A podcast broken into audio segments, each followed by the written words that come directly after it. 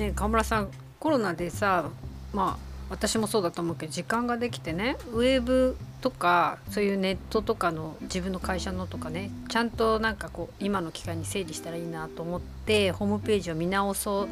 とかしたらさこういろいろ調べすぎてだんだんのほら迷子になっちゃって まあ何から手つけたらいいのか何が何したらいいのかっていう感じでさ河村さんに相談したじゃん。なんかそういうのってさみんなそんなんなってんじゃないのかなって思ったんだけどどうかな？そうですね。解決のきっかけにはなりえますよね。可能性はあると思います。うん、客観的にその見見てもらうことによって違った方向性っていうのはこう明確に、うん、まあそうね。方向性が明確になるっていう可能性はありますよね。まあ後押ししてほしい方も多いとは思いますね。うん、やっぱり自分の考えたことを否定されたくないですから。それはもちろんそうだと思う。ただその生かし方がやっぱり分かってないので、まあ、もちろん根本的にねあのコンセプト作りからって必要な場合もあるんですけどいずれにしてもコンセプト作り理念作りっていうのは絶対必要になる、うんうんうん。うん、だからみんな枝葉の方から行っちゃってるから迷子になっちゃって、うん、幹がしっかりしないと。そうだよね。なんかやり、うん、みんな手段から、ね、そうそうそうそうその要はその動画を作るっていう話出ましたけど、うん。うん、その動画を作ることが目的になっちゃって、何のために作るのかっていうその目的とか、うんうん、コンセプト。誰に何を届けたいかっていうそれがしっかりしてないからブレちゃうんですよね。うん、そこら辺をもう一回明確にするってことはもちろん大事で、その上でいろいろやれることをやっていきましょうって話、うん、まあホームページに関して言えば、基本的にはやっぱり、まずそのどんなページを作ってるかっていうところが前提にはなるんですけど、このページが何を意図して誰に届けたくてっていうのをまず考えてから作ってないと、あんまりこの見るべきところっていうのが定まらなかったりするんですけども、まあブログでもいいですね。とりあえずあのアクセス数はまず見ますけれども、どんなキーワードでこのページにアクセスしてるのかこのウェブサイトにアクセスしてるのかっていうのを見た方がいいですね。アクセス解析今 Google アナリティクスでは全部見れなくなっちゃってるんで、あのー、Google のサーチコンソールっていう Google が提供してるツールがあるんですよね。あれで、まあ結構見える、大体こう何できてるのかなっていうのが見えるようになっているので、それを見てもらいながら、そのどんな人たちが何を求めてきてるのかなっていうのを想像してもらう作業が必要になりますよね。とはいえいきなり多分難しいと思うんでそういうところも一緒にこう見ながらあこういう人たちが今集まってますねっていうのとか、うんうん、あるいはこれから作るページにブログ書くとしてね、うん、これから作るページに対してあのー、まあ、うん、あなたのビジネスではこういうお客さんに届けたいんですよね。だからこういう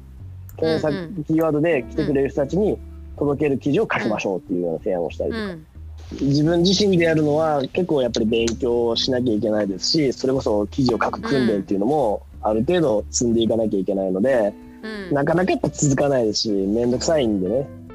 皆さんやっぱりやらないですよね。ハードル高い。ちゃんとキーワードとか、うん、その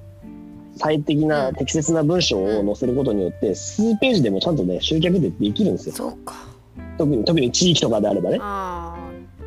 うん、そう。だからねそんななんかねずっと書き続けなきゃいけないっていう。まあもちろん書いていった方がいいんですけど、ページ増やすと増やすほどそれが入り口になっていって、ウェブサイトのパワーも強くなってくるんで、それはいいんですけど、だけどちゃんと一つの記事が、えー、最適化されていれば、それだけでもね効果はあるんですよ。だからお客さんのホームページ作る時もそういうのを意識して。少ないページでも全然上がりますからね、うん、もちろんあのちゃんとボリュームも多い方があいいに越したことはないですけれども、うん、なんか結果、うん、もちろん長期的な視点で、まあ、すぐに結果が出るっていうものでもないので、ある程度長いスパンで見ていただく必要あるんですけども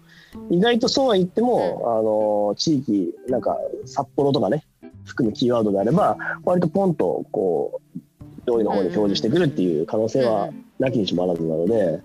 そこはあの、うん、ちゃんとね勉強したりとか、うんうん、まあ、まあ、場合によってはね僕ら僕らのようなその、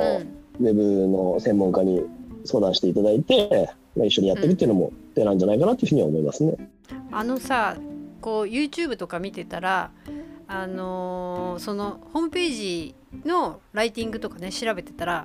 あのなんか出てくるじゃん。勝手にあのおすすめしてるのとかね。そういうのであのウェイティウェウェブライティング講座みたいなのがこうどうですかみたいの出てきてね。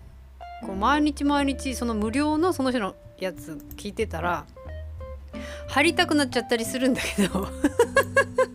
どうだろう？ああまあ入りたくなるでしょうね。なんかそういうのを調べてるうちにあのいろいろあるんだなっていうのもあるしそのなんかね危ないんだなっていうのとかもやっぱりこう検索してたらこう見えてきちゃうじゃない？そうしたらさあのやっぱり普通に通う方の、うんと、なんか専門学校的なところがあったりするけどじゃあなんか最新の情報をそこで教えてくれるのかとかじゃあやっぱりウェブのなんかこうやつでそういうの習った方がいいのかなって言ってこれどっちがいいのかなと思ってるんだけどどうなのかな？本質は変わらないと思いますよ。そっか。だって、うん、まあその時のね、うん、アルゴリズムのトレンドみたいなのは確かにあるかもしれないけど、うんうん、別に僕は本質的なものは10年前と今って何も変わってないと思ってるし、うんうん、うん、まあ本当に、えー、本質的なところで初歩的なところで言えば、うん。うん、まあユーザーの役に立つかどうかっていうただその一点ですから。そっか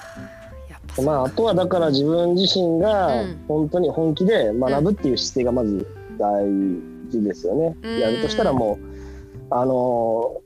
勉強するだけじゃやっぱりダメですから。ね、最初はねなんかこうそういう塾とか入った時点で、ああもう自分もう大丈夫かもって思うんですけど、うんうん、そんなわけはなくて、うんうんうん、もうそこからがスタートなので、うんうんうん、日々本当にやり続けなきゃ。そうね。じゃああれだ。私のポッドキャスト頑張ろうと一緒だ。そうそうそれと一緒です。日々やり続けることが本当に大事で、うんうん、まあ、うんうん、だからこそ直接ねそのスクールみたいの行って学校みたいの行って、うん、あのマンツーマンでこう教えてもらったりとかして、うん、あとその、まあ、課題とか出してもらってねプレッシャーを自分に与える環境を作るっていうのも一つの手だったんですだから人が見てないとなかなか人間って怠け者だから僕もそうですけど、できなかったりするわけですよね。だから例えば僕みたいにコンサルティングっていうよりかはコーチングに近いような関係性で、ね、次までこういうふうにしてきてくださいっていうような形とかもあるわけですよね。まあ、大体このコンサルティングってやっぱスポットでやる場合もあるけど、本当に結果出すんであれば、まあ、1年ぐらいかけて、あの一緒にこう見ながらやっていくっていう方が当然結果は出るので、うん、そういうなんかあるある意味強制力みたいなものも一つ必要になるのかなっていうライズアップと同じですよ。ライズアップ